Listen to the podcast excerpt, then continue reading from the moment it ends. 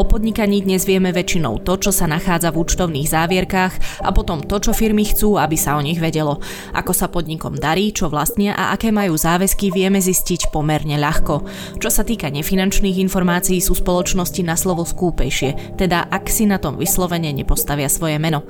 Doposiaľ vykazovanie spoločenskej zodpovednosti nebolo porovnateľné naprieč ekonomikou a v Európskej únii preto vznikla iniciatíva sformalizovať tento reporting s cieľom vyhnúť sa greenwashingu. Počúvate špeciálnu brandovanú epizódu podcastu Index, ktorej vznik podporila spoločnosť EY o nefinančnom reportingu, ktorý bude čoskoro povinný pre mnohé firmy aj u nás na Slovensku. Sa budem rozprávať s Marekom Mikolajom, associate partnerom spoločnosti EY. Moje meno je Nikola Šuliková Bajánová. Pán Mikolaj, ideme sa rozprávať o udržateľnosti a udržateľnosti podnikania, ekonomického rastu, čo je veľmi dôležitá otázka už dlhodobo a stále aj v dnešných dňoch sa rozhoduje o tom, ako bude vlastne celá tá udržateľnosť vyzerať aj u nás, aj v Európe. A vieme, že sa pripravujú aj určité nové pravidlá, ktoré by mali hovoriť o tom, ako majú firmy vykazovať nefinančné dáta. Tak vlastne o čo ide? O čom sa rozprávame? Áno, tak ako hovoríte, Európa sa silne angažuje v téme udržateľnosti a zelenej ekonomiky a v určitom momente si uvedomili, že bez potreby kvalitných, transparentných a hlavne porovnateľných dát to proste nepôjde. Z tohto dôvodu vzniklo viacej politických iniciatív. Jedna z nich je smernica o vykazovaní informácií o udržateľnosti, ktorej draft vyšiel minulý rok e, v apríli, v roku 2021, a ktorá sa má postupne v roku 2022 transponovať do lokálnych legislatív a dať povinnosť e, veľkým firmám zverejňovať nefinančné informácie. Samozrejme, tie nefinančné informácie si vie každý predstaviť v nejakom rozsahu, ale začiatkom tohto roka, vlastne v januári, EFRAC, čo je vlastne Európska inštitúcia, ktorá upresňuje vlastne štandardy potrebné pre zverejňovanie, zverejnila prvý draft eh, tzv. európskych štandardov udržateľného vykazovania, ktoré nám už vnášajú reálny obraz, čo tam, čo tam bude uh-huh. v tých jednotlivých štandardoch. Keď hovoríte, že majú firmy vykazovať nefinančné dáta, tak čo musia dnes vlastne firmy zverejňovať Áno. a čo budú tie nefinančné dáta? Viac menej, čo dneska vieme o firmách. Každá firma pripravuje účtovnú závierku, kde zverejne vlastne finančné informácie, ako sa jej darí, čo vlastní, aké má záväzky. To je väčšinou vo výročnej správe, k tomu pridá nejaký slovný popis. Ale z hľadiska nejakých nefinančných informácií, tie zverejnené informácie sú dosť skúpe. Uh-huh. Samozrejme sú spoločnosti, ktoré hlavne hlavne pôsobia v retailovom biznise, ktoré už aj dneska zverejňujú správy o spoločenskej zodpovednosti, kde sa snažia poukázať, akým spôsobom vplývajú vlastne na spoločnosť, či už pozitívne alebo negatívne, len doteraz to nebolo nejakým spôsobom formalizované mm. a teraz vlastne vzniká jasná vlastne z Európskej únie iniciatíva sformalizovať tento reporting s jasným cieľom, aby proste sme sa e, vyhli nejakému tzv. greenwashingu, aby boli tie firmy porovnateľné, že ktorá akým spôsobom prispieva alebo neprispieva udržateľnej ekonomike. A povieme si, že tá udržateľnosť je v širšom kontexte nielen o ochrane životného prostredia alebo znižovania uhlíkovej stopy. Áno, to mi vlastne pripomína napríklad skupina PPF, ešte keď žil Peter Kellner, tak e, písaval také tie úvodné slova ano. vo svojich ročenkách, kde tiež sa ako keby zavezovali k nejakým cieľom. Teraz nebudeme hodnotiť, že či to bolo e, splnené alebo nesplnené, ale takéto niečo robia viaceré firmy. A teda nehovoríme len o ročenkách, tá firma to vie artikulovať aj cez médiá, cez svoje PR a podobne. Len teda to, čo sa vlastne chystá je, že Európska únia ide akoby merať tú pridanú hodnotu tej firmy, alebo ako to povedať? Nie je to úplne tak, akože ide merať, skôr chce zvýšiť tú transparentnosť. Mm-hmm. To znamená, chce jasne poukázať, že aký bude rozsah toho reportingu a aby ten reporting bol kvalitatívny aj kvantitatívny. To znamená, aby tam boli jasne ukázané nejaké ciele, ukazovatele, boli merateľné.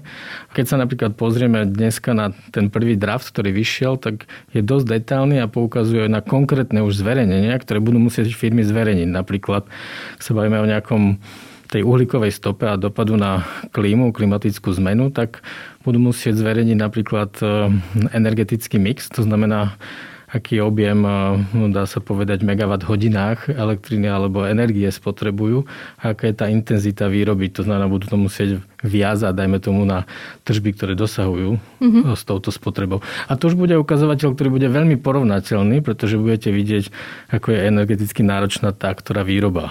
Už ste naznačili, že nepôjde ale iba o ekológiu, že ten spoločenský dosah je oveľa širší, tak teda čo ešte iné sa bude vykazovať? Ak si zoberieme dlhodobú udržateľnosť, tak e, formujú sa tam tri také hlavné piliere a témy.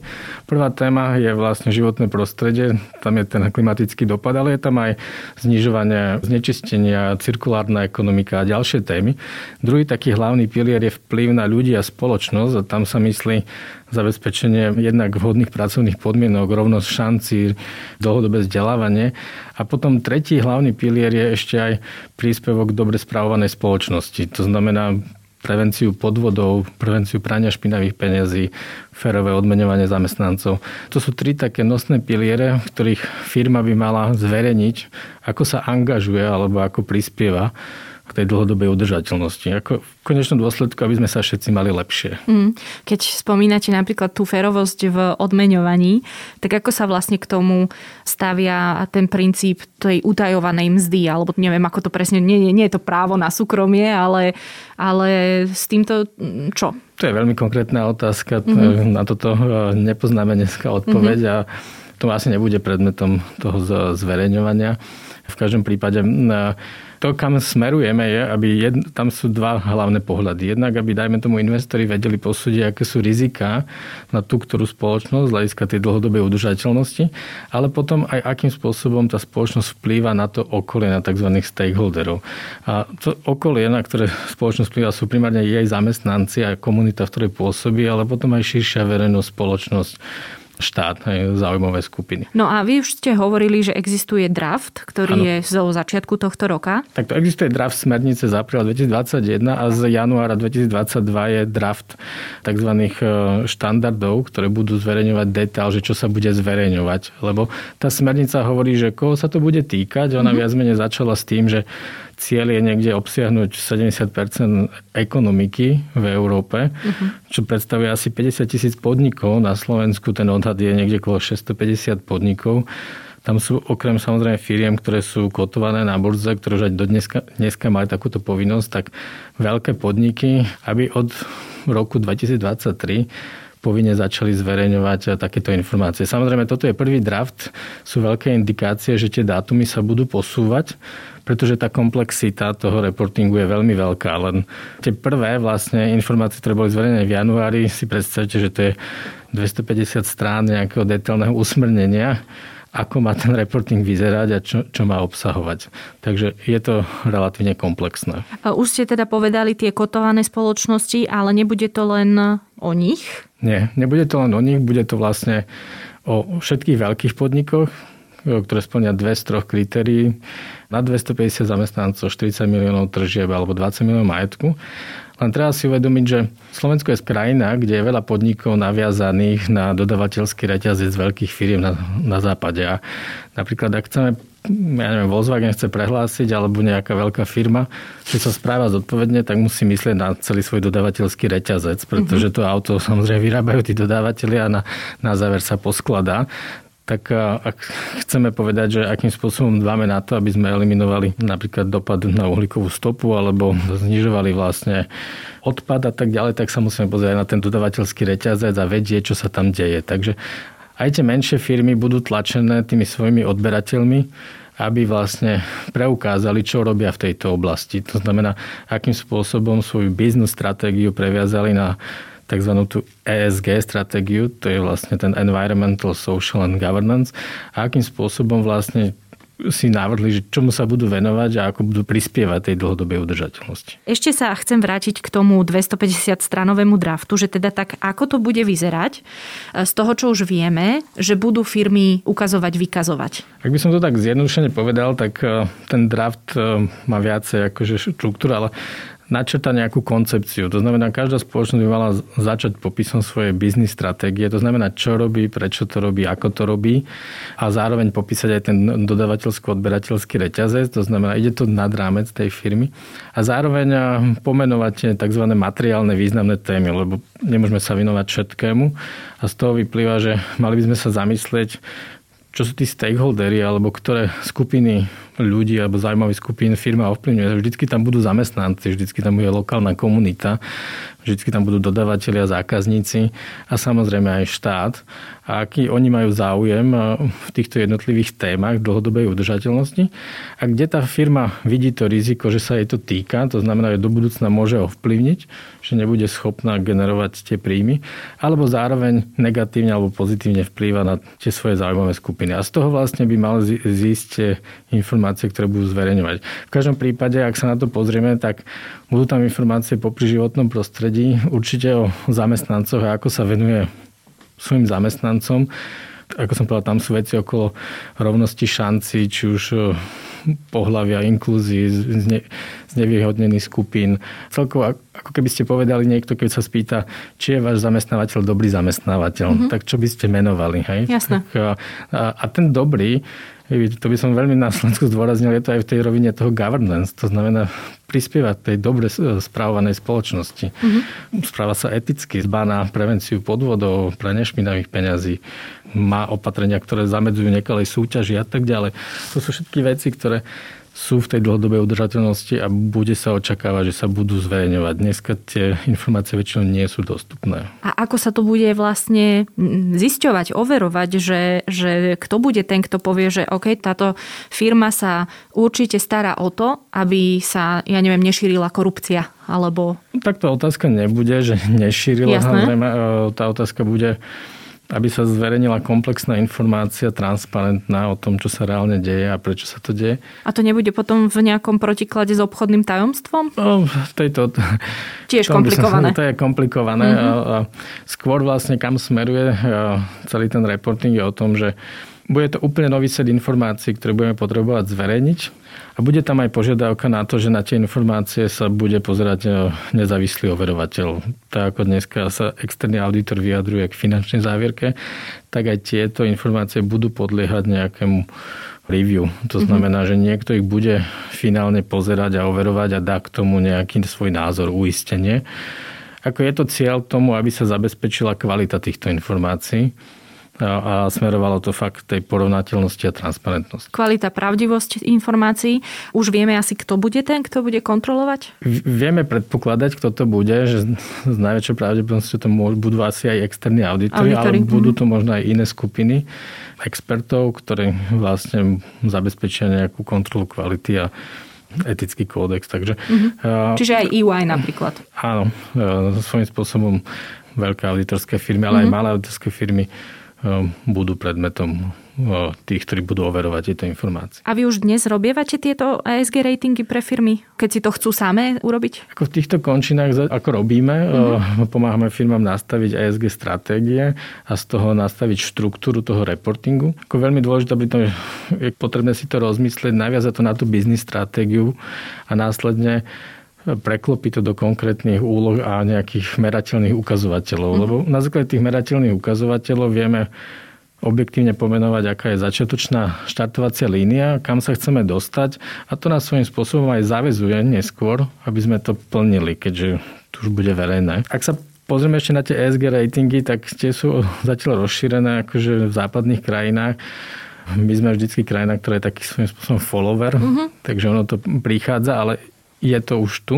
Je to samozrejme veľmi, ak sa pozrieme, aká je výhoda toho, je to konkurenčná výhoda svojím spôsobom spoločnosti, lebo je veľký záujem verejnosti, aj zákazníkov venovať pozornosť firmám, ktoré sa správajú zodpovedne a treba to vedieť interpretovať a prezentovať. To som sa aj chcela ešte na začiatku spýtať, že či vlastne zámerom je okrem iného, okrem toho zamýšľaného možno lepšieho skutkového stavu, nasmerovať investície do takýchto spoločností. Áno, určite toto je jeden z cieľov. Samozrejme, tzv. tá zelená eh, Green Deal v Európskej únii má taký širší záber, proste transformovať celú európsku ekonomiku na modernú, dlhodobo udržateľnú a s tým súvisí samozrejme smerovať všetky budúce investície do dlhodobo udržateľného biznisu a zároveň e, zabezpečiť transparentné reportovanie o tom stave.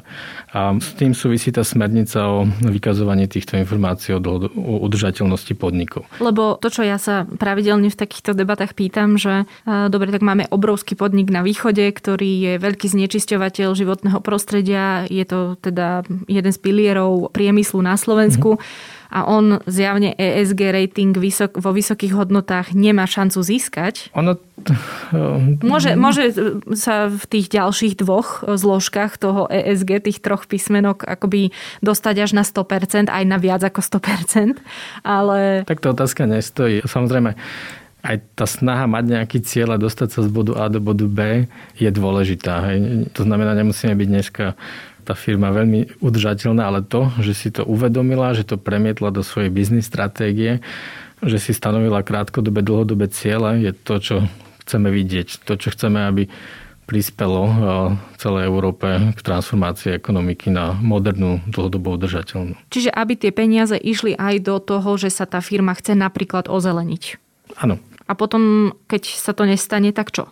Že nesplní tie ciele. Viete, toto je informácia pre tých investorov, je to informácia, e, nakoľko budú... Čiže súkrom ide stále o súkromný kapitál hlavne. Ide o súkromný kapitál, ale neslúži to len súkromnému mm-hmm. kapitálu. Ak si zoberiete dneska dve dôležité zložky, ktoré firma potrebuje. Potrebuje jedna kapitál, ale oveľa viac potrebuje aj ľudský kapitál. Uh-huh. A, a samozrejme aj táto informácia do budúcna dá budúcim zamestnancom informácie, či sa chcú stotožňovať a pracovať vo firme, ktorá sa správa nezodpovedne, nerobí nič v tejto oblasti, alebo si budú hľadať iného zamestnávateľa, ktorý bude v tejto oblasti niekde inde a bude sa prezentovať, že to je ich priorita a chcú robiť udržateľný biznis. Udržateľný biznis znamená veľakrát aj nižšiu ziskovosť krátkodobu. Z dlhodobého hľadiska sa dá povedať, že určite to bude veľmi dôležité a mhm. zvýši tú ziskovosť firmy. Dnes sa naozaj, keď chce niekto niekam investovať, tak sa pozerá na dva faktory a to je, že či mi dobre zarobí e, tá mm. investícia, alebo či chcem podporiť tento typ podnikania.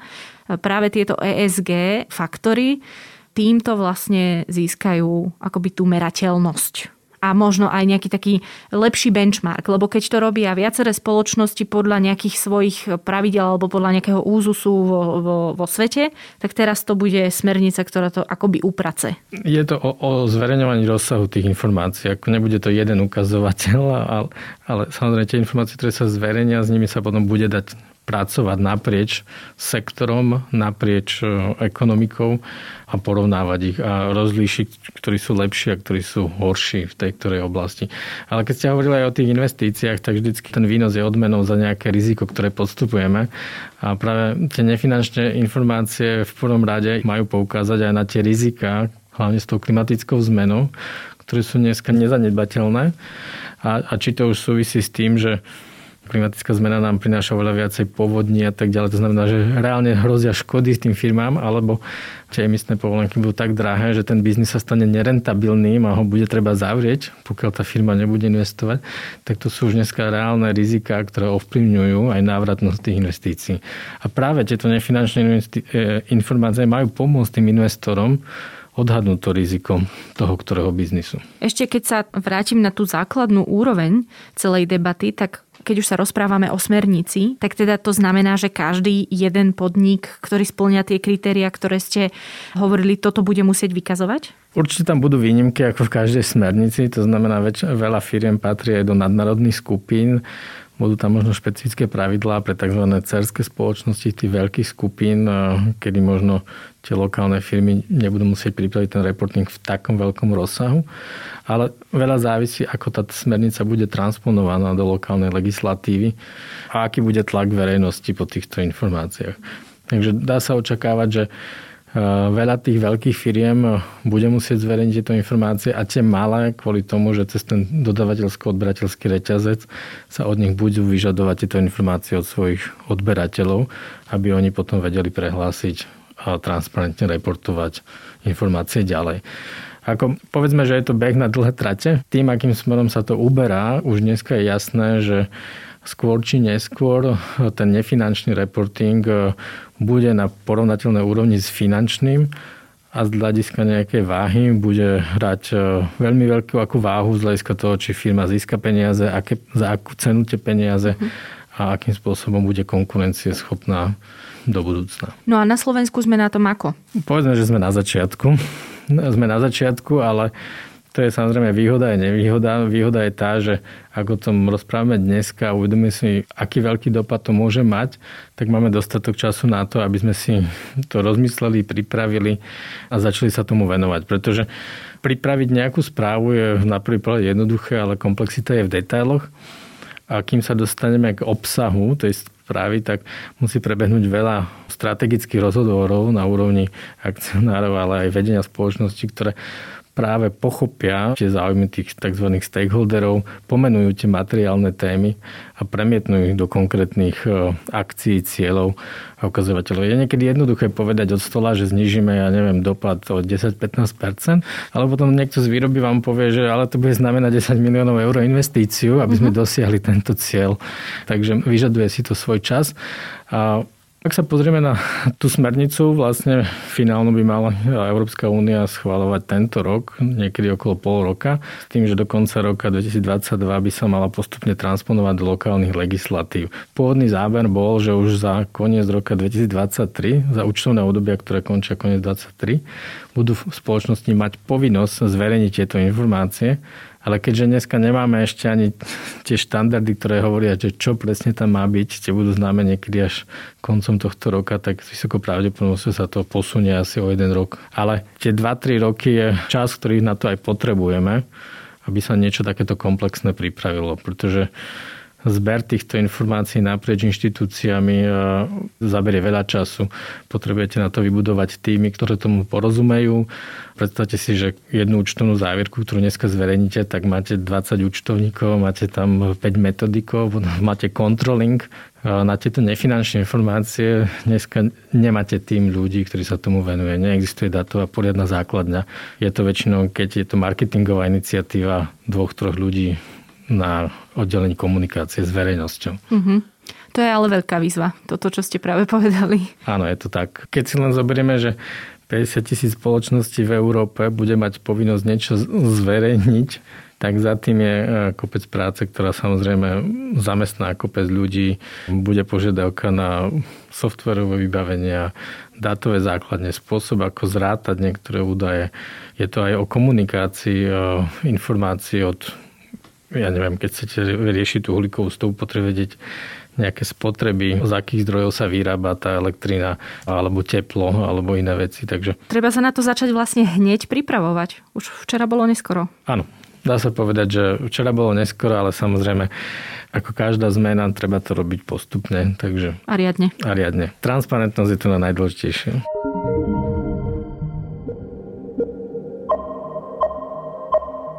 Počúvali ste špeciálne vydanie podcastu Index, ktorého vznik podporila spoločnosť EY. Moje meno je Nikola Šuliková Bajánová a mojim hostom bol Marek Nikolaj z EY.